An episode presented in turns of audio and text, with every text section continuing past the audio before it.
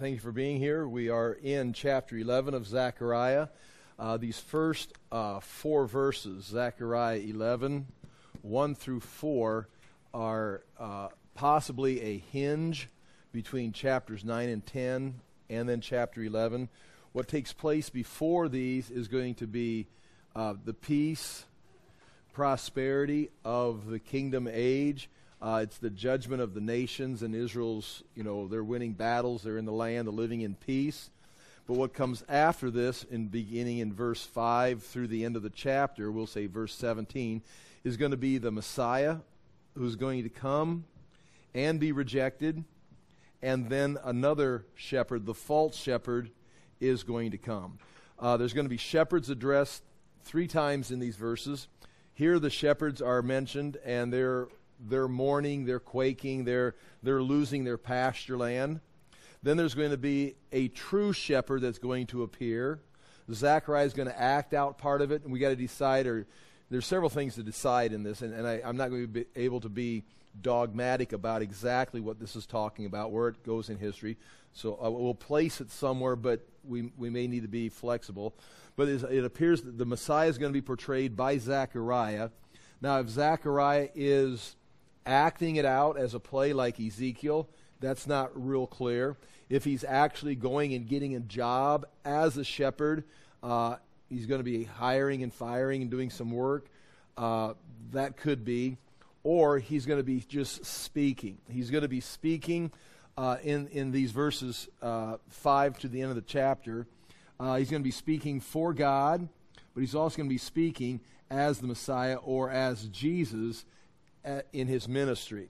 So he's definitely going to be receiving the Word of God and, and, and identifying what God is saying, and then speaking as Jesus going through the situation, almost in a vision form of Jesus' ministry. And then after this is done, the last few verses are going to introduce the false shepherd that after the Messiah is rejected, the false shepherd appears, and that, of course, would be the Antichrist. So you're going to have the shepherds that are suffering in this verse, and that would be the leaders, the leaders of uh, of J- Judah that were probably during the days of Jesus or leading up to that time where they sold the sheep to the foreign leaders, and then the Messiah is going to be addressed, and then the false shepherd is going to appear, or the Antichrist. Now, these verses before are going to, chapter 9 and 10 are going to be talking about the, the peace, the prosperity, the blessing the people have in the kingdom age, in the end, the eschatological age. But that kind of lays the foundation for uh, what's going to take place before you get to the age of the Messiah. You're going to get to the time of, uh, there's going to be this rejection of the Christ before you get to this. This is going to be chapter 9 and 10 are the positive, the good ending but this is kind of the, the verses that are going to be happening before you get to the good ending. Uh, so we're looking in chapter uh, 11. I'm going to read through the NIV first. You got the English Standard Version on your notes. And these first four verses, chapter 11, verses 1 through 4, are either the end of chapter uh, 10 or they're the beginning of chapter 11. I mean, they're, they're setting the stage or they're a hinge kind of connecting. There's, there's going to be this prosperity and this blessing, but before the prosperity and blessing of the end times, there's going to be a time where everything's going to fall apart, and, and it's going to be because of the rejection of the Messiah. So here we go, chapter 11, verse 1, 2, 3, and 4 in the NIV. Open your doors, O Lebanon, so that fire may devour your cedars. Wail, O pine tree for the cedar has fallen, the stately trees are ruined. Wail oaks of Bashan or Bashan, the dense forest has been cut down. Listen to the wail of the shepherds, their rich pastures are destroyed. Listen to the roar of the lions, the lush thicket of the Jordan is ruined. Now, in that, you've got either you've got the, the actual literal description of something taking place, like the devastation of the land, or you've got metaphors or a combination. Uh, I've got this written down. Uh, yes, point one. Uh, chapter 11 is claimed to be the most difficult to explain in the book of Zechariah. chapter 11, verses 4 through 17, has been identified as the most unknowable passage in the Old Testament. The problem comes between the figurative and the real, including these verses. Uh, is the forest really burnt and destroyed? Are the shepherds wailing for the lost, their lost fields? So, are we really talking about burning? Now, again, when we talk about the land, here's Galilee. You're going to have, it says, uh, the Lebanon would be Phoenicia on, on this along this shore right here. That's Galilee, Jordan River going down this way. This is this would be the land of Galilee. Uh, and then it says uh, mentions Bashan. That would be over here, kind of where we'd say the Decapolis is. We talk about in the in the Gospels. Uh, and then of course the Jordan running down the Jordan Valley. So this land, this land, and the Jordan Valley are are ruined. And the, the shepherds are mourning because you're going to lose the forest. You're going to lose the, the, the, this is where the cattle graze. There's oak trees over on this, over Bashan. And then you're going to lose the Jordan Valley, all the nice land along the, the fertile Jordan Valley. Uh, and so that's the mourning that's taking place there. But now, when we look at it again, if it's talking about an invasion, for example, possibly 70 AD, of the Romans coming in and laying waste, which is probably, again, where I'm going to end up, because there's like 40 different explanations of these verses. When you go through commentaries, there's like, and, and it's clear no one has it nailed down. And so I, I will make a presentation and it, it will kind of fit. But the thing is, you could throw that away and make another presentation and, you know, tie it into the verses before, the chapters before or after. But it appears when we're talking about the trees, and the force, we're talking about the leadership. Well, especially when we talk about the shepherds, and and then the, obviously if there's shepherds, there's going to be the flocks. So shepherds and lions. Uh, the shepherds are mourning because they've lost their their fields. That could really be happening. But if this is a, a, an image, a metaphor, the shepherds would be the leaders, the governmental leaders, and they've lost their, their connections. They've lost their, their leadership. The lions would be another level of leadership, like the lions of the tribe of Judah. And the, the, the sheep that are not mentioned here, but assumed to be in here, would be the people. They're going to be talked about later. They're going to be sold. They're going to be sold by the shepherds to the lions, which could be the, the leaders of Israel selling the people to the Gentile leaderships for profit, which could even figure in to Rome because some of them were working along with Rome. The people of Jew, the Israelites were being used. Well, anyway, these this apparently verses one through four is the judgment that's going to come on this land because of what follows, and that is the rejection of the true shepherd. Because after these shepherds are wailing because everything's been lost, we're going to go into an account of the good shepherd that's going to come and the details that he's going to be rejected. And then after he's rejected, there's going to come a false shepherd. So in chapter 11, there's three shepherds. There's the shepherds of this devastation of the land of Lebanon, Bashan, and the Jordan Valley. Then there's going to be the good shepherd that's going to come, which apparently is Jesus, the Messiah, and you'll be able to make a judgment on that. But then there's going to be, after he's sold and rejected, there's going to be a, a, false shepherd, which would be the Antichrist. So, three shepherds. The shepherds that are enduring the devastation of the land because the true shepherd was rejected, but following him is going to be a false shepherd. Um, in the notes on the top of page one, I already read the first point to you right there. Uh, is the forest really burnt and destroyed? Are the shepherds wailing for their lost fields? That could be yes, true, happened, you know, in 66 to 70 AD. Again, this is being written sometime around 518, you know, up to 485, sometime in this time period here as Zechariah is recording it. Uh, and does the forest represent a very important point, and this is really, you, you have to accept this. The, does the forest represent the temple? And are the shepherds the leaders of the people of Israel? Because I'm going to show you some verses if I get a chance.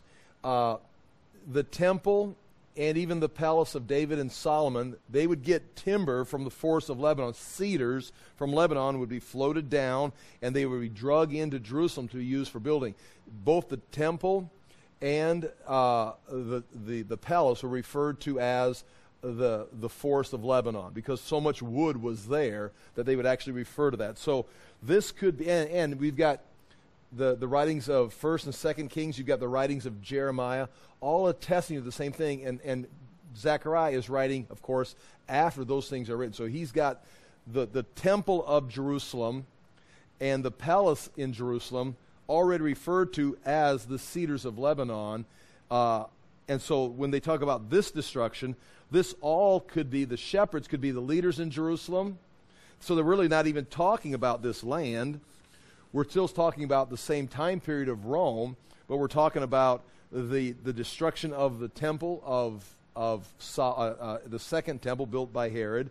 Uh, you're talking about the destruction of the leadership and the people all being prophesied.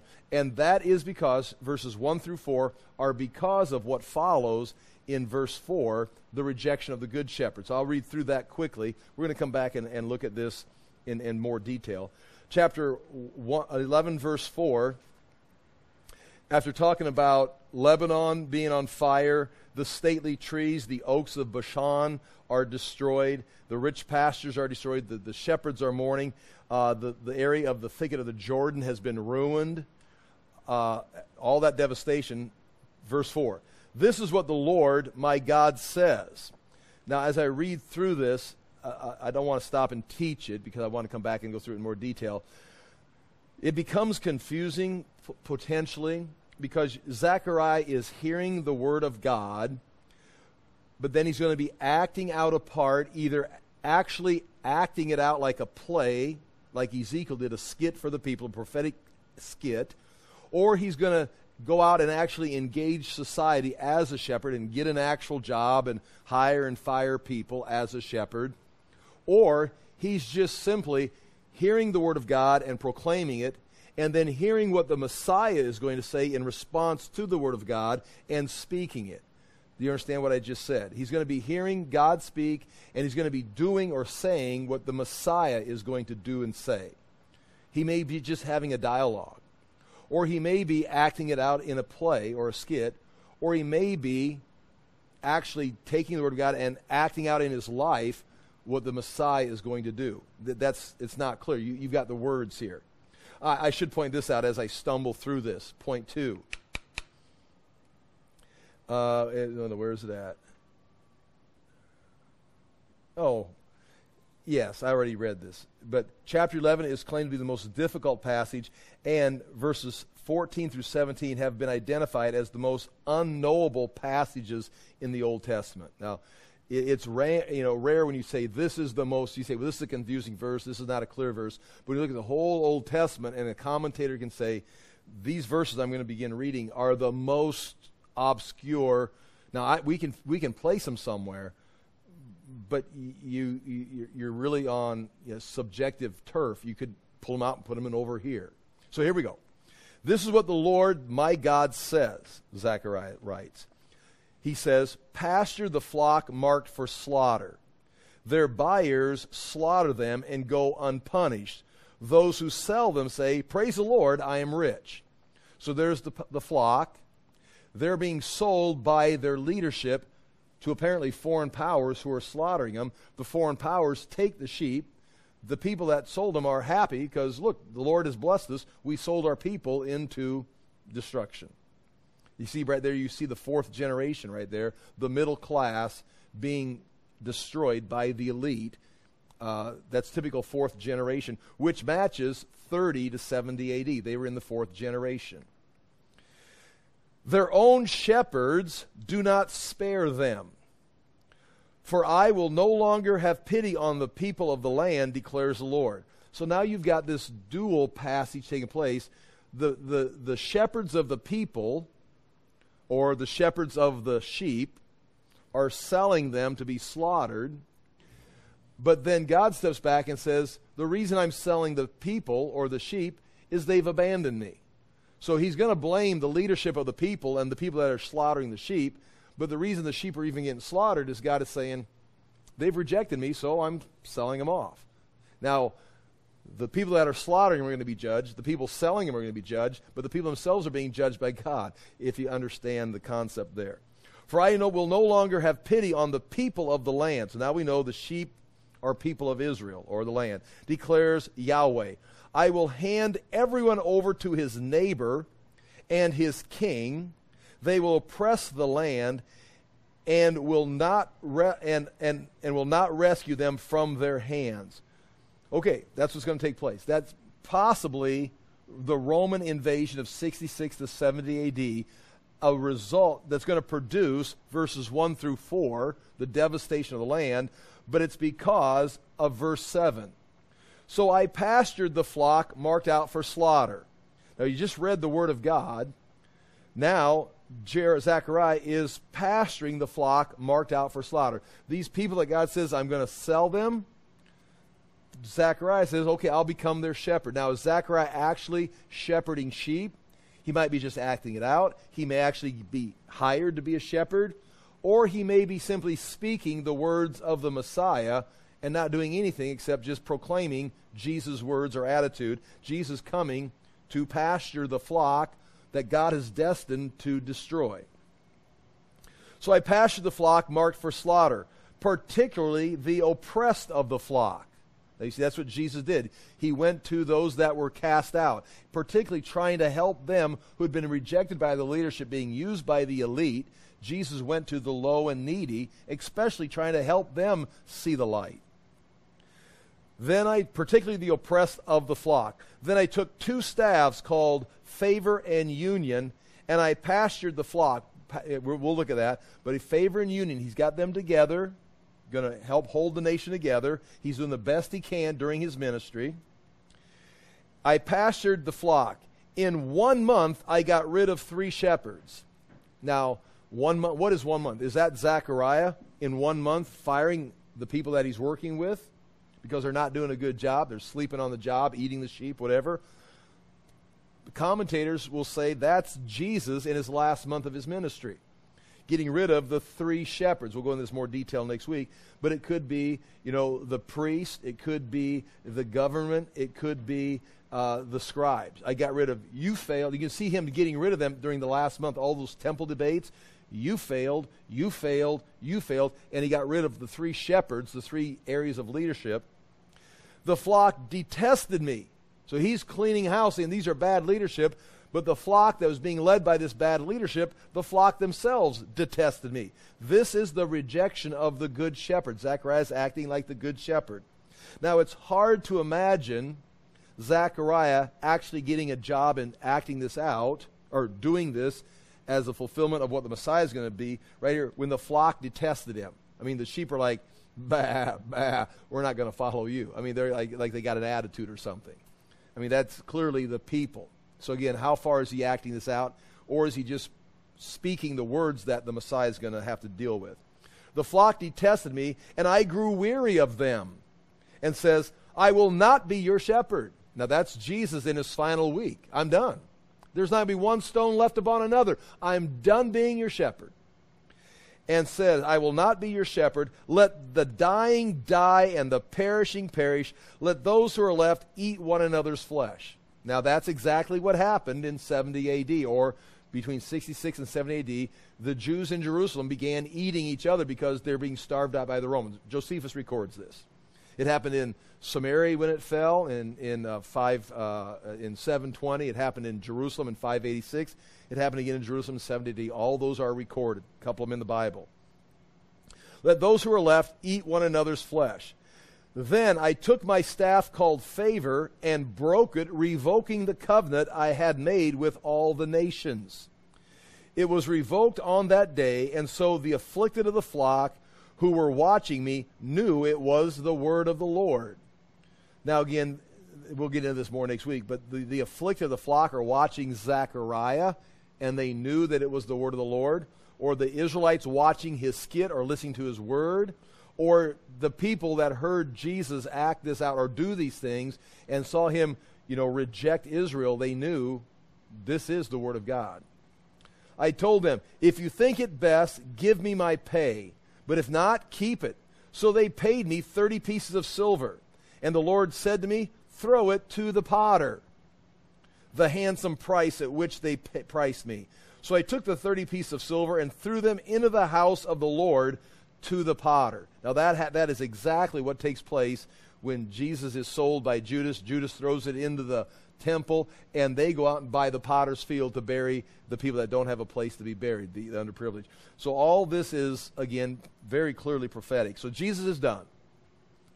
Then I broke the second staff called union, breaking the brotherhood between Judah and Israel, and now they're off into captivity again.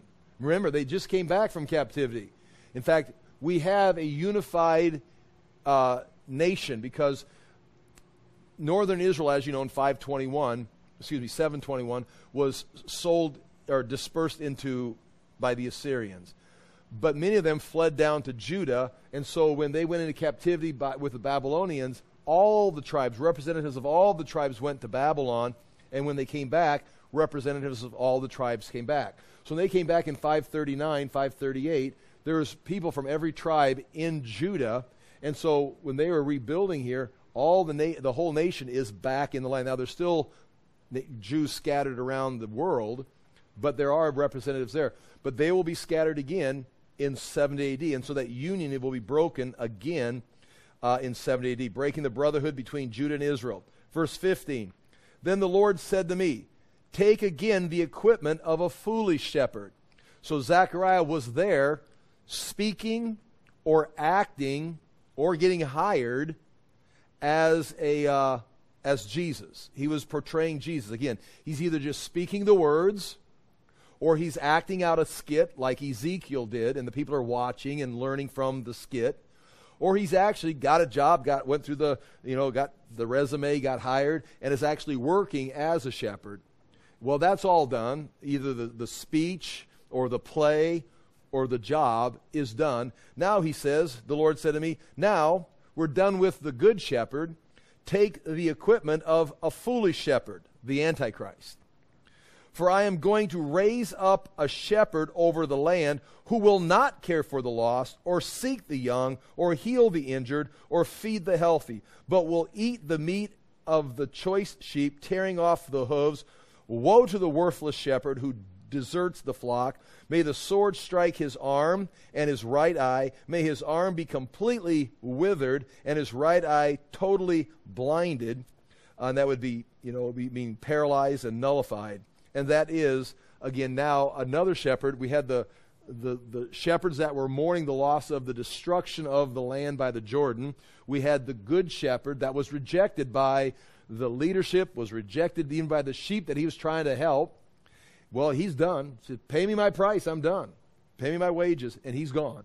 Well, then here comes the false shepherd, uh, which would be the Antichrist. So that's, that's kind of what's happening in chapter 11. And I've gave you a quick overview, but understand there are 40 different, if you go through the, all the kind, I didn't go through all the commentaries. I've got four or five of them on this particular, good conservative ones but they, they, they, they recount all the other different commentators trying to explain these verses. There's 40 different ways of trying to break this down. And it begins with Are you going to be looking at this uh, metaphorically? Is this representing something? Okay. Well, then, which period of time is it something that's taking place around 518? Is something that takes place after Alexander the Great, the Maccabean revolt? Is it when's it taking place? And then if it's actual like historical, like actual players, who are the people? And then what people are they? So there's a lot of room to play with this. And that's why they say this is uh, a, one of the most difficult verses uh, or sections to, to explain. I like verses 9, chapters 9 and 10 are, are very positive. They're, they're, uh, they're talking about the establishment of the Lord's kingdom that the nations will be overtaken, Judah will be secured, will live peacefully in the land. Well, that's the end. That's the hope. That's where this is heading. But before you get there, all right, you're going to lose. This, this land is going to be devastated. Open the doors because Lebanon is going to fall. Bashan is going to fall. The land of uh, the Jordan is going to fall. The shepherds are going to mourn. The lions are going to roar. The trees, all the trees are falling. You got the cedars You've got the pines or the cypress. You've got the oaks, and those are all representative of something potentially. All that's destroyed. Well, why is verse 1 through 4? Why is everything getting destroyed? Well, look what they did to the good shepherd. I'm going to send you the good shepherd. Take care of the flock. Get rid of the bad leadership and take over. Okay, I got rid of the bad leadership. I dealt with them on the Temple Mount. Now the people can come to me. What? You don't want me the way I am? Well, then I'm done with you two. I've, I've, I've changed your leadership. I'm offering you the kingdom. You don't want it? Well, pay me my wages. I'm done here then. And hand you over to the false shepherd. And here comes the anti. First, they're going to be destroyed by Rome in 70 AD. And we're just waiting now. We're in between, in a sense, verses 1 through 4, where Rome destroys the land. Why? Because the verses that follow, the land rejected the good shepherd. Well, what's going to happen next? Well, we're going to raise up a bad shepherd for the people and get it all organized, and he'll be punished. And all that is the destruction and the negative that's going to come before the positive, chapters 9 and 10. So you got, in this other sense, it's not in a sense chronological, but it does make sense. Here's the hope of Israel. Here's where you're heading. All right? Now, before that happens, you're going to have to live through chapter 11. And you're going to have, it's going to be destroyed by Rome. Why? Because you're going to reject the good shepherd. And then when the good shepherd walks away, there's going to be a false shepherd come in, but he'll be destroyed. And then eventually, then, all the promises will come true. So that's one way of looking at it. And again, I say that that's one way of interpreting it because there could be like a, you know I wouldn't agree if we laid out all 40 of them I think you probably would reject you know 25 of them right off the bat because a lot of them would be you know too liberal or too wide open. All right. Um, let's look at on the notes here on top of uh, on page 1.3 as we read through these first verses, mainly 1 through 4. We're going to get through 1 through 4 and a little bit into the Good Shepherd. I want to come back to this. My plan was to get all the way through this, but there's so many nice details in there, especially when you start seeing some of these verses used by the writers of the New Testament directly referring to Jesus. So you kind of got some sign markers there of saying, okay, this is what's taking place here, which kind of gives you some freedom to kind of like build from there and insert some of the other events that are taking place. But point three, there are three trees that are mentioned the cedar, the cypress, or the pine is another translation, and the oak. Uh, there's three lands mentioned Lebanon, Bashan, or Bashan, and the Jordan. And two mourners in those first four verses the shepherds are mourning, and the lions are mourning. Uh, it would appear in chapters 9 and 10 speak of peace and blessing. Chapter 11 is, is sin and punishment. Chapter 11 would occur before chapter 9 and 10 historically. And chapter 9 and 10 are prophecies of the promised eschatological future. Uh, this chapter includes three shepherds. I've got that written down. I've said that already. Verses 1 through 3 would be the wailing shepherds. Uh, 4 through 14 is the true shepherd. And then 15 through 17 is the uh, false shepherd. I should change this to verse 3. Is that right? Yes. Just like I ended last night talking about Matthew 12, Matthew 12, Matthew 12, and it was Matthew 15. So, yeah. I got all done. I thought, was I saying 12 the whole time? I was saying 12. And I was like, I even had it written on the board. I don't know if you saw I had it written right on the board so I'd, I'd say it right. I, may, I might have wrote it wrong. Okay. Well, that's why you've got a Bible. All right, here we go. Let's look at uh, the English Standard Version on page one. These are those first uh, three verses. These could be, this is again the interpretation of these, verses 1 through 3. Do they go with chapter 10? Like the overthrowing of the nations and the establishing of Israel, so that now this is what's going to happen to those nations that are overthrown? Or is this talking about the results of, again, rejecting the, the good shepherd? Uh, the best answer, I think, is I think I got it written on the next page, point. Uh, uh, maybe I got it on the first page, is that it's a hinge kind of between the two of them. I'll read it right here. Open your doors, O Lebanon. That's the land of Lebanon. So open, just like where Alexander the Great came in from. Now open your doors, O Lebanon, the country. That'd be Phoenicia. That the fire may devour your cedars. Now we're talking about the land, but I'm going to show you some verses. The temple, and I'll just show you these. I don't want to spend a lot of time on it. The temple and the palace are both referred to as the forest of Lebanon because of so many cedars were cut down and put in the temple. In fact, in the Jerusalem book that we just got handed out. I've got a couple pictures of some cedar logs that were from Lebanon that were on the Temple Mount uh, before they, and, and, they're being burnt, trying to destroy the evidence. Some of them are still in the the the uh, ceiling of the Al Aqsa Mosque on the south side of the temple. That during certain earthquakes and stuff, they've seen them in the past, and they've got they're they're ancient. They're from the land of Lebanon, and they're from some of them have been dated from the days of Solomon. Many of them have been dated from the days of uh, of the New Testament. And then you know when everything gets burnt, not everything gets burnt. It, the place is destroyed. But you ever seen like a burnt house? There's still boards that are left in the walls. It's burnt, but there's still you could still take some wood out, especially big cedar beams. The temple's burnt down, but there may be some, you know, scavenging you can go on. And what they've done after the destruction, they apparently have reused this building material. We know they've reused the blocks because we can see the, the blocks from ancient buildings in you know, I don't want to say modern buildings, but more uh, uh, recent ones in history. So uh, these cedars, this could be a direct reference. Open your doors, O Lebanon.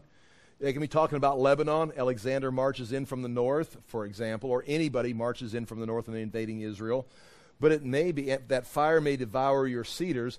That may, and several commentators say, that may be a direct reference to open your doors, we're going to burn down the palace and we're going to burn down the temple. And that's what takes place in 586. But that's already historical by 518 or whenever this is being written after 518. But yet Rome is going to do it. This is most likely talking about Roman destruction. Then wail, O cypress, for the cedar has fallen. Now, the cypress, also pine, depending on your translation, uh, why would the pine or the cypress wail? well, the cedars have fallen. And if the cedars are going down, well, the pine trees aren't going to be much longer before they're taken down also. For the glorious trees are ruined. The glorious trees of the cedar are ruined, so the pines or the cypress are nixed. Then wail, oaks of Bashan, for the thick forest has been felled. Now, just real quick, one interpretation of this. If you go to, if you tie this into chapter 10, is they're talking about Israel being restored, and there's going to be people all around. They can't even get everybody into the land. They're going to settle in Lebanon. They're going to settle in Bashan. They're going to settle in these places. Well, some say, and again, you can, don't just want to throw it out, that this is clearing of the land to build houses for the, the exiles that are returning. So eschatologically, everybody's coming back. You can't even get in the land, so they're settling in the lands around Israel which are the forest lands, well, there's no place for people. So cut down the forest and build homes so people can live outside the land of Israel. That's, that's a legitimate interpretation of it. Uh, does, is that the way this is flowing? So that would tie it definitely into chapter 10 as being positive. We're, we're deforesting this place and we're building residences, we're building uh, homes. Or is this more like judgment because of rejecting the good shepherd. See, that's, that's what I'm, it's like what I'm saying. It's like, well, what's the right answer? Well, I'm going to I'm gonna go ahead and say it's talking about the rejecting the good shepherd, but it could just as well be the end of chapter 10. This is what's going to take place. The fact that it's talking about wailing, it gives you the impression it's judgment. You know, the, the shepherds, uh, they should have been paid for the land. You know, they should be rejoicing. They sold their land and sold the sheep, and they're prospering. Uh, but they're wailing because, and the lions are wailing. Okay, but wail oaks of Bashan, for the thick forest has been felled. The positive would be, well, for building space for the exiles returning. The negative, this is judgment, and this is Rome coming in in 66 AD, sweeping through the land in judgment because you've rejected the Messiah. The sound of the wail of the shepherds, for their glory is ruined. The sound of the roar of lions, for the thicket of the Jordan is ruined. Uh, and I just write there Lebanon was famous for the cedars. You know that. And if you look on page two now, uh, I would like to go through and read these verses for you. Uh, but these are all references to uh, the, the forest of Lebanon. Even the temple was called, or the palace was called, the forest of Lebanon because that's where uh, the cedars were at. They came out of Lebanon and they were in the building. And so it was like we, we go back and look at the remains of these ancient buildings and we see stones, like I've said before, just like we look in the basement here, we see, you know, the poured concrete walls. Well, they would build with with blocks and stones, but then they would cover them up with panels. I mean, not sheetrock. We do we use sheetrock and we paint it. We put some texture on it. That looks nice. But what would be nicer, sheetrock, or you're going to just cut panels from these huge cedar trees, and then in the temple, for example, they carved trees in it, and they carved cherubim in it, and the pomegranates. And so when you'd walk in, you just didn't have stones of the temple, you had wood paneling. And you just didn't have wood paneling, the cedars of Lebanon.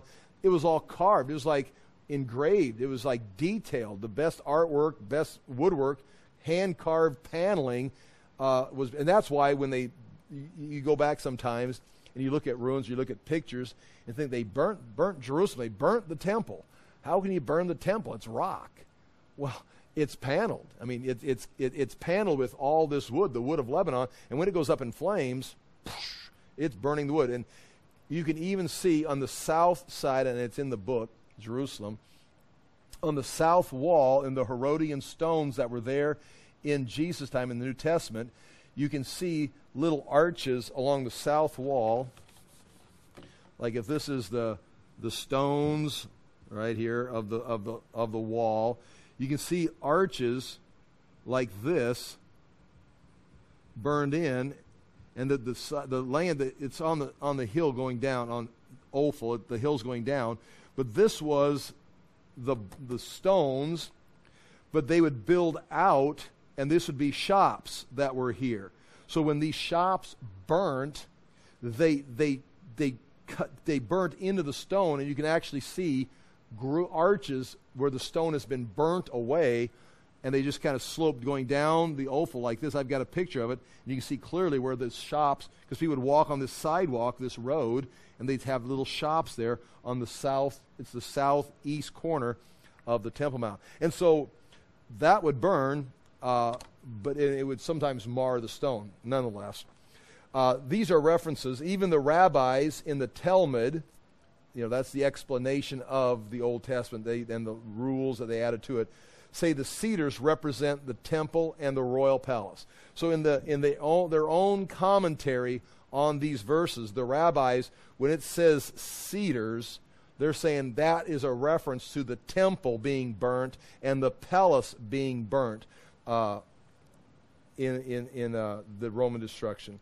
Uh, other trees could refer to other kings of the other lands. They also fell when Rome came through. Shepherds and lions would refer to the rulers and the leaders of the people of Judah. Uh, and that's an easy one. Shepherds is always a reference to leaders. The lions, it sounds like an animal in the, in the, in the, in the account, but those could be the lions of Judah. Those could be part of the royalty leading. The flocks and animals, then, that were being led by the shepherds uh, represent the people cared for by the leaders. Uh, and as we go through here, what we're going to see is they're going to take the, uh, the, the sheep, the middle class again, are going to be sold by the elite or the leaders of the land, are going to be sold to the foreign leaders invading the land. They're going to be, they're going to be this elite are giving, uh, they're getting benefits from the foreign rulers, and the middle class is suffering. I mean, I don't want to become real political, but it's no different than what you're facing today when you see billions of dollars being shipped around the world from a country like us that has no money. And we're taking money. It's like, where is this money coming from? It's like, but the elites are, they're just sending this money. It's coming from the sheep that are being fleeced. The money's being sent, the people are being sold off, to foreign powers, and there's some kind of deal. That's exactly what was going on in these verses. And that's where it says, uh, verse 4 This is what the Lord my God says Pass the flock marked for slaughter. Their buyers slaughter them and go unpunished. Those who sell them say, Praise the Lord, I am rich. That's the NIV. And that is exactly what's taking place here. Uh, the shepherds are the ones that are going to end up being judged. Um, so that takes us down to chapter 11, verse 4. And now we're going to start looking at just a few verses here tonight, and then we'll come back next week and hopefully, well, make more progress. So, chapter 11, verse 4, on page 2 in the English Standard Version, because of the uh, destruction of either the land by the Romans or figuratively the temple and all of the, the buildings in Jerusalem being overthrown by the, the Romans. And why are they being overthrown? Because the people and the leadership rejected the Messiah that we're about to talk about. So, chapter 11, verse 4. Thus says the Lord my God. Now, this is God speaking to Zechariah, and he says, Become a shepherd of, or become shepherd of the flock doomed to slaughter. So, if you will allow me, I, we can see the words right there, and you should be thinking. But if we are in 30 AD, and the destruction is going to come in 70 AD, and this is being spoken to Zechariah around 518 BC. And he's already talked in chapter 9 and 10 about the eschatological age and the, the kingdom age and how good it's going to be. Hope, there's hope, there's a promise. But before you get to the promise, you're going to have to go through this time period between 518 or whenever this is being written, which is close to 518 BC, and the promises of chapter 9 and 10. You're going to have to go through this dark period uh, that's not necessarily the tribulation. It's, it's, it includes the good shepherd. So it includes Jesus coming and being the Messiah. So this, in a sense, would be this, this dark period that's being identified here. Thus says the Lord my God, become shepherd of the flock doomed to slaughter. Now, who's the flock doomed to slaughter? It would be Israel that is in the fourth generation Jesus is going to come try to save them from the fourth generation, like Jeremiah tried to save the people from their fourth generation. And Israel is going to reject Jesus, and so they're marked for slaughter. So Jer- Jer- uh, Zechariah is told, uh, become shepherd of the flock doomed to slaughter. Now, again, like I said, what Zechariah is going to do here, he's either going to act out a play, or he's actually going to get hired, and there's this this flock that is going to be sold to the market, and he's going to shepherd them until they're sold to the market. And he's actually in real time in 518, he's working as a shepherd. Or he's simply going to be speaking the words that the Messiah will be speaking in, in 30 AD. When Jesus gets here, this is what his assignment is. Jesus, the Lord would say in 30 AD, become shepherd of the flock doomed to slaughter. These people are in the fourth generation. They're going to the slaughter. There won't be one stone left upon another. But you shepherd them. And that's exactly what Jesus did. Remember the parable? Uh, the, the, the owner of the field came and says, this, this tree has not produced for three seasons or three generations. First, second, third generation. No fruit. Cut it down. The man who's working in the vineyard says, Give me one more season, one more generation. 30 to 70 AD. Let me water it. Let me fertilize it. See if we can get something to go. If not, then we'll cut it down. And that's this is the same thing. Pasture the flock marked for slaughter.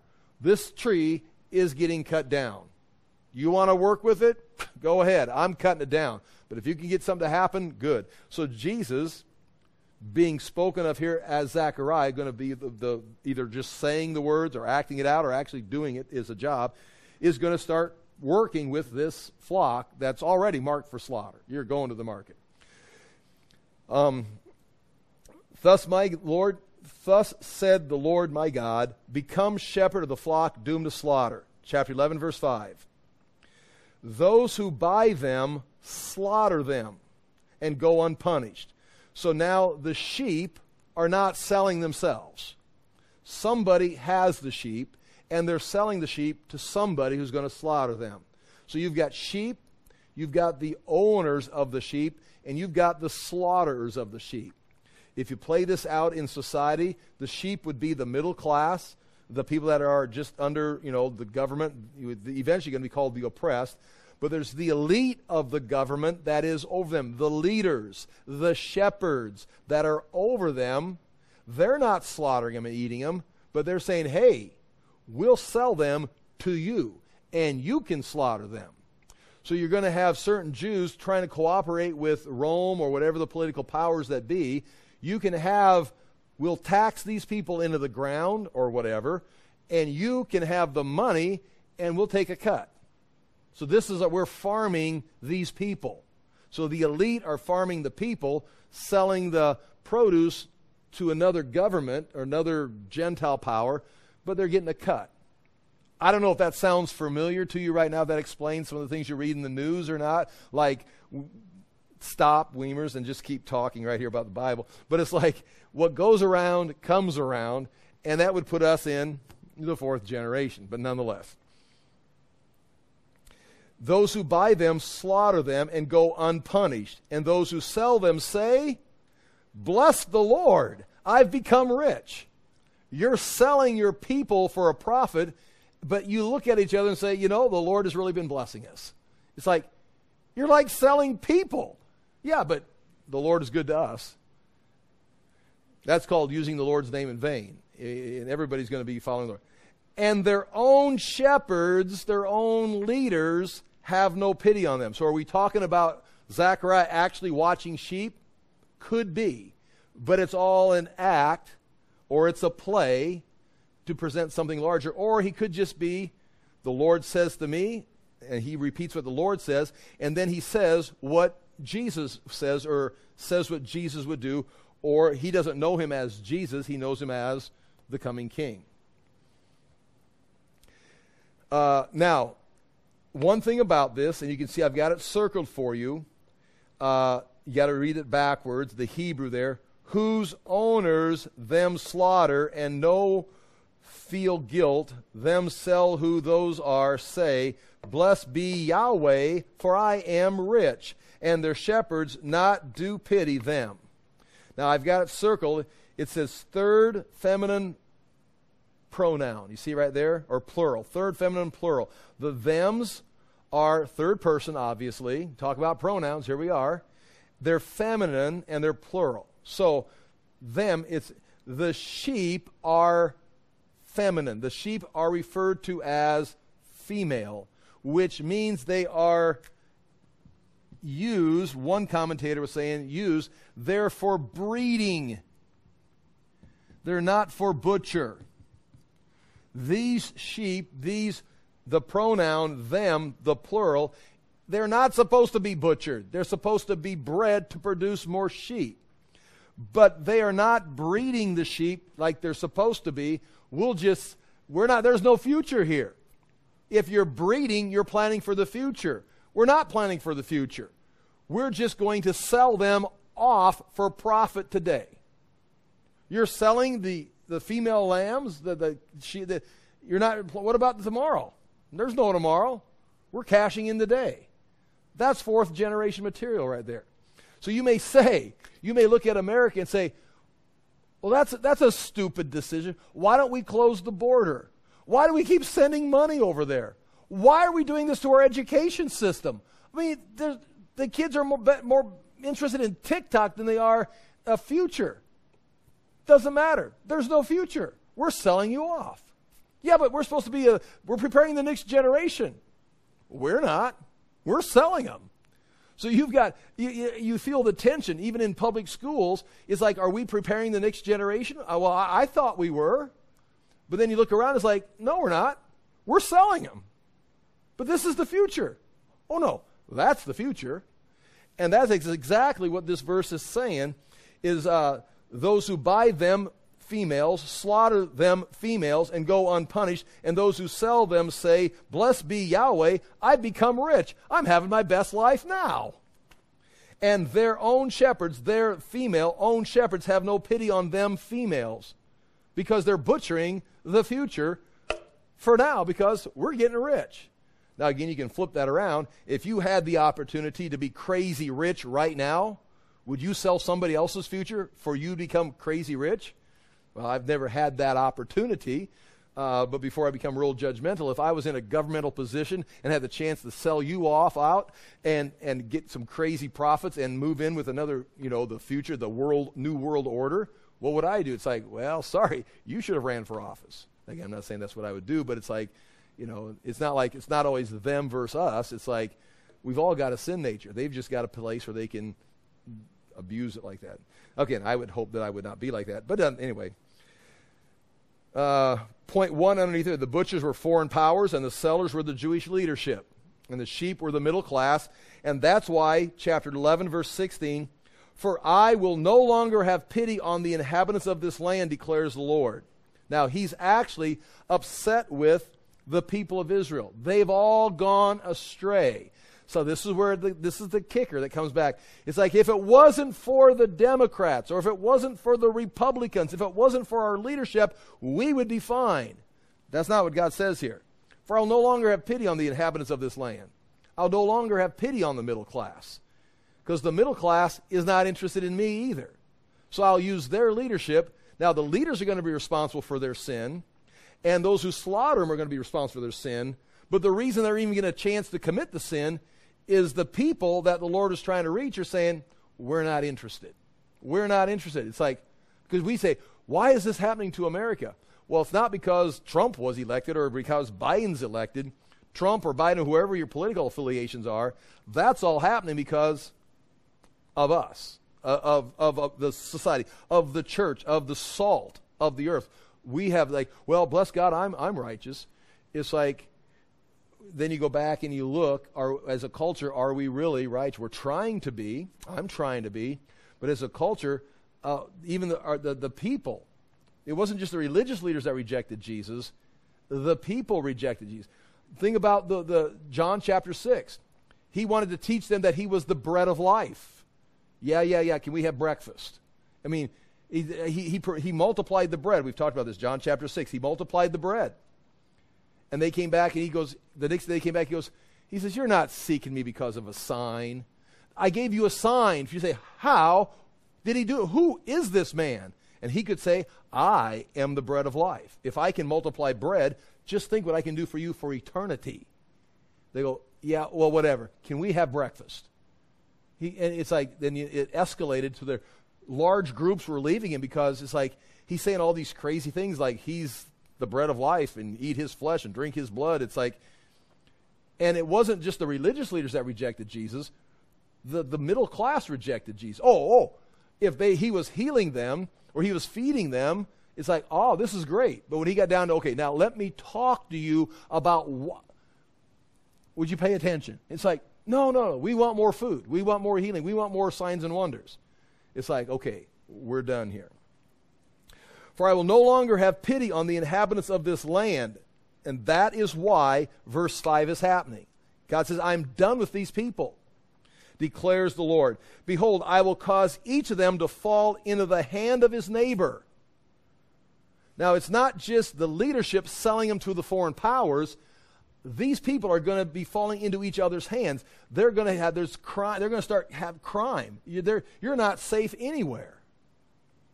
Fall into his hand of his neighbor, and each into the hand of his king, and they shall crush the land, and I will deliver none from their hand and that is 70 AD. And that's why Jesus in 30 AD, he could make all these bold statements. There's not going to be one stone left upon another. Don't cry for me, cry for yourselves and your children. He says, if you knew what was coming, he says, you're going to see all these things in this generation. This is, uh, I'm thinking, again, like I said, there's several ways of putting this together. I'm putting it right here in this section right there. And the, and the crazy thing is, when this is all done, we haven't even got to the Antichrist yet. I mean, there's still now, you still have the false shepherd. You're going to reject the good shepherd, and all this destruction is going to come. Yeah, well, where's the Antichrist? Oh, he's not even here yet. You've got to go through all this destruction, and then to get back, you're going to have to face the Antichrist and accept him and have him beat on you for a while. And then you'll realize, ah, we rejected the Messiah. So we're not even done with sep- we're not even done with this chapter. Well, now, if you're amillennial, 70 AD finished everything. It's, it's over. It's done. We're done. It's, it's all fulfilled. If you're futurist or premillennial, like I would be, uh, this has happened, but there's some things yet hanging in the future that we've got to go through to get to chapters 9 and 10 of Zechariah. Okay, uh, chapter 11, verse 6 for I will no longer have pity on the inhabitants of this land, declares the Lord. Behold, I will cause each of them to fall into the hand of his neighbor, and each into the hand of his king, and they shall crush the land, and I will deliver none of them from their hand. Their hand would probably be the Romans. So I became the shepherd of the flock doomed to be slaughtered. So Jesus, let me not cross Jesus' name off there. Jesus, in 30 AD, he became shepherd of the flock doomed to destruction. Now, he's, he's going to do everything he can. There's going to be some people come out and follow him, but Israel is doomed to destruction. In, in 30 AD, they're doomed. So I became shepherd of the flock doomed to be, to be slaughtered by the sheep traders. And I took two staves, one named Favor and the other named Union, and I tended the sheep. So he's got two staves, Favor and Union. So he's going to bring back as a shepherd, and the shepherd would have uh, two items. He would have a, a club to beat off the enemy. He would have a staff with a hook to reach the sheep and rescue them from their places. So the shepherd here, the good shepherd, and he's pasturing or shepherding the flock marked for slaughter. He knows it's he's not going there's nowhere in here maybe I can save them from slaughter. No, they've been marked by God. There's a mark on them. You will perish in 70 AD. But Jesus is going to come and try to do the work that he can. But it, in a sense, it's, it can't. They're already marked for slaughter. The two staves favor. Uh, now, again, I have this point one, so Zechariah now acts this out. Zechariah is either simply saying this, the words that Christ will, he won't say this, but he's saying the words that Christ is going to be acting out in his ministry, or Zechariah is doing a play like Ezekiel or Zechariah actually has a job. In a moment, he's going to fire some people from the job because they're not any good. So it actually gives, sometimes you see that he maybe has an actual job, that he's actually a shepherd. But uh, the two staffs turn the page. Favor, top of page three, it means pleasantness or graciousness. So favor, we'll just say grace or graciousness, favor. And union means binders or unifiers. So again, unify. So he's going to pasture them, the sh- flock marked for slaughter, with grace, with favor. I'm going to, I'm going to, based on himself, he's going to show them good things and try and bring unity, union, bring them together with him and God's plan. Chapter 11, verse 8. Now watch this, and I've got to wrap it up. In one month, I destroyed the three shepherds but I became impatient with them, and they also detested me. So in one month, I destroyed the three shepherds. Now, who are these three shepherds? Now, if you're Zechariah in 518 acting this out, maybe you got hired, got the job, and you're working with these other, you know, hired hands, and it's like, you're no good, you're no good, you're no good, and you fired them, and you try to put, an, you put an ad in the paper, I got to get some help out here with the sheep, if that's Zechariah it's, if that's even the case. Otherwise, he's just acting it out or he's speaking out. And if he's speaking it out, which he, at some point he is, he's talking about Jesus. Now, what is this one month? Again, who knows? Who knows what the one month is? Who are the three shepherds? And uh, he's impatient with them. Who's he impatient with? They also detest me. Uh, now, are the three shepherds, it appears that they're three shepherds that got fired, and he's doing it because they're not treating the sheep right. But he fires the three shepherds, and who becomes impatient with him? The sheep that he's trying to pasture. They also detested me. I, I fired their leadership. Now, I'll take care of you. What? You don't like me either? It's like, well, now what do I do? And that is that's Jesus' ministry right there. That one month, again, if you want to read it this way, I'm attracted to this idea. One month is Jesus' last month of ministry. He leaves Caesarea Philippi and comes down and spends a month around Jerusalem. That's where he, he comes in and they're going to try to kill him. He goes away. He's got to come back and raise Lazarus from the dead. Then he comes back for the last week, comes in through Jericho, uh, and, and, and uh, uh, goes through all the debates on the Temple Mount. And he fires the three shepherds. Now, we'll talk more about this next week. But those, those three shepherds, if you remember, that basically you've got the Pharisees, the Sadducees, and the scribes. Or you've got the, the priests, the scribes, uh, the religious leaders. There's something. You could have the, the government, the Herodians. You could have the Pharisees, which would be the scribes. You could have the Sadducees, the priests. So the Herodians would be the, those who supported the Herodian government set up by Rome. The Pharisees would be the scribes, the Bible students. The Sadducees would be the priests. So the government, the scribes, and the priesthood, he, he fires all three of them. You're no good. And he defeats them the last week on the Temple. Matthew makes it very clear. They're defeated. They're de- and then the Herodians came. He defeated them. Then the Sadducees came, and he defeated them. No one's left. They all went away silently. Then he asked them a question. You remember the question he asked them? Uh, David calls his son Lord.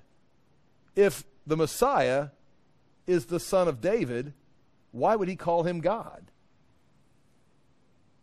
And they all looked at each other. We don't know. He said, Well, if you did, he didn't say it, but if you did, you wouldn't be arguing with me because I'm the son of David and I'm God. Uh, I'm Emmanuel. And they couldn't, they couldn't figure it out. So they, they asked him a question. He asked, answered the Sadducees. They asked him a question, the Pharisees and Herodians. He answered that. Answers all three accusations, then asks them a question, which anybody that's been studying Bible could respond to. They couldn't figure it out. So he fires. You're fired, you're fired, you're fired. Now the sheep. I'll take care of the sheep. But the sheep, they detested him. It's like, what? Well, of course they did because they're marked for the, the problem, once again, the problem wasn't the leadership. The problem was the hearts of the masses. They wanted food. They wanted all the things of this world. And so God gave them bad leadership. You can see He puts the bad leadership in place because I've marked them for slaughter. I'll give them bad leadership. They'll be sold into slavery or into the market. Jesus fires the leadership, says, I'll take care of it. And they detest Him too. And so this is setting up the stage. And so I'll just read the rest of these verses and I'll quit. So I said, so I said, I will not be your shepherd. What is to die, let it die. What is to be destroyed, let it be destroyed. And let those who are left devour the flesh of one another. That is straight up 70 AD. That's Jesus on his way to the cross. Don't cry for me, cry for yourselves and your children. There's not going to be one stone left upon another. You let the dead, let those who are going to die, die. Let those who are going to be destroyed, be destroyed. And you're going to end up eating each other's flesh. And Josephus records in his writings that's exactly what they did. They're, they were eating each other. So we go through the stories uh, because they're starving. That happened in 586 in Jerusalem uh, during Babylonian, and it happened when Samaria falls in 722. The Bible records people eating flesh from babies and things uh, in the Bible and when Samaria fell. So 722, 586, 70 AD, they will devour the flesh of one another. I wonder what that can mean. Now, you can metaphor, make that a metaphor if you want to, but we don't have to because that's what they did because there's no food. And I took my staff favor and broke it, annulling the covenant that I'd made with all the peoples. That's over. You're no longer my chosen people. That's, that's Hosea. So it, so it was annulled on that day. The covenant that he made with them, you're not my people. And the sheep traders who were watching me knew that it was the word of the Lord. When the sheep traders could sell the sheep, they realized God has sold these people because you could not sell the people of God if God hadn't already sold them. And they knew this was the word of God. Then I said to them, If it seems good to you, give me my wages. If not, keep them. I don't care. I added that, I don't care. And they weighed out my wages, 30 pieces of silver. Then the Lord said to me, Throw it to the potter, the lordly price at which I was priced at by them. It's, it's, it's the price of a, again, we'll talk about it. that's the price of a slave. It's not the price of a good shepherd. It's like, you're, you're really, you're going to give me 30 pieces of silver. That's the price for a low life slave. And you, Give it to the potter, the lowly, lordly price at which I was priced by them. So I took the thirty pieces of silver and threw them into the house of the Lord to the potter. Then I broke my second staff, union, annulling the brotherhood between Judah and Israel. Any hope you had of working together, he breaks it, and they're scattered again. Now they're dispersed again, 70 AD, and that's where, again, we'll pick them up in the tribulation when God brings them back, just in time for chapter 11, verse 15. Then the Lord said to me, Take once more the equipment of a foolish shepherd. So now Zechariah, who's acting the part of Jesus, now gets on the garments of a foolish shepherd. Now, what that looked like, had a little clown hat on, had a little red nose, I don't know. Uh, take the equipment of a foolish shepherd, for behold, I am raising up in the land a shepherd. Notice, in the land, a shepherd is coming out of the land a shepherd. Again, that could be a key for who the Antichrist is. Again, you got to put that with everything else. But there it says, I am raising up in the land a shepherd who does not care for those being destroyed. He's not here for the sheep. Or seek the young, or heal the maimed, or nourish the healthy, but devours the flesh of the fat ones, tearing off even the hoofs. In other words, every last little bit that he can put in a market. I mean, that's where they make hot dogs from. The stuff that's ground up, laying on the floor, they grind it up. What's that? That's a hoof. Grind it up, make it into a hot dog. I, I've added that part too. I'm not sure. I'm not a hot dog expert. Then verse chapter 11, verse 17, woe to my worthless shepherd. Isn't that interesting? My worthless shepherd. Because God is going to put the worthless shepherd there. Who deserts the flock. May the sword strike. Now, this again, prophecy about the Antichrist. May this, potentially, may, if this is the Antichrist, may the sword strike his arm and his right eye. Let his arm be wholly withered and his right eye utterly blind. That would be his strength and his wisdom. His strength and his wisdom is going to be taken away, utterly destroyed, and that is going to be the fate of the worthless shepherd. Not much information there about the worthless shepherd. We'll get back on that next week and clean that up. And again, you are free to think because I presented a, a decent interpretation, but there's 39 other ones that try to weave this thing together, and I've got it pretty set in time. See, I've got I've got I've placed it in time, but if you change the time, if you change it from metaphors, uh, you know, you change a few pieces, that whole thing goes a different direction. So I'll pray, and then we're free to go. I appreciate you being here. Father, do thank you for the chance to look into your word. We thank you for these words of prophecy, these words of advice that we ask that we would apply them to our own lives, that we would seek you, that we would not be those who reject the true shepherd, but we would search after you, that we would seek you. And I know that we will find what we're see- searching for because your spirit will continue to lead us. We do ask that you would show mercy to our nation for those that are searching for you, that they may find you in the time that we've got left. And again, we look forward to the day that we unite again in the kingdom of God. In Jesus' name we pray. Amen. Thank you for being here.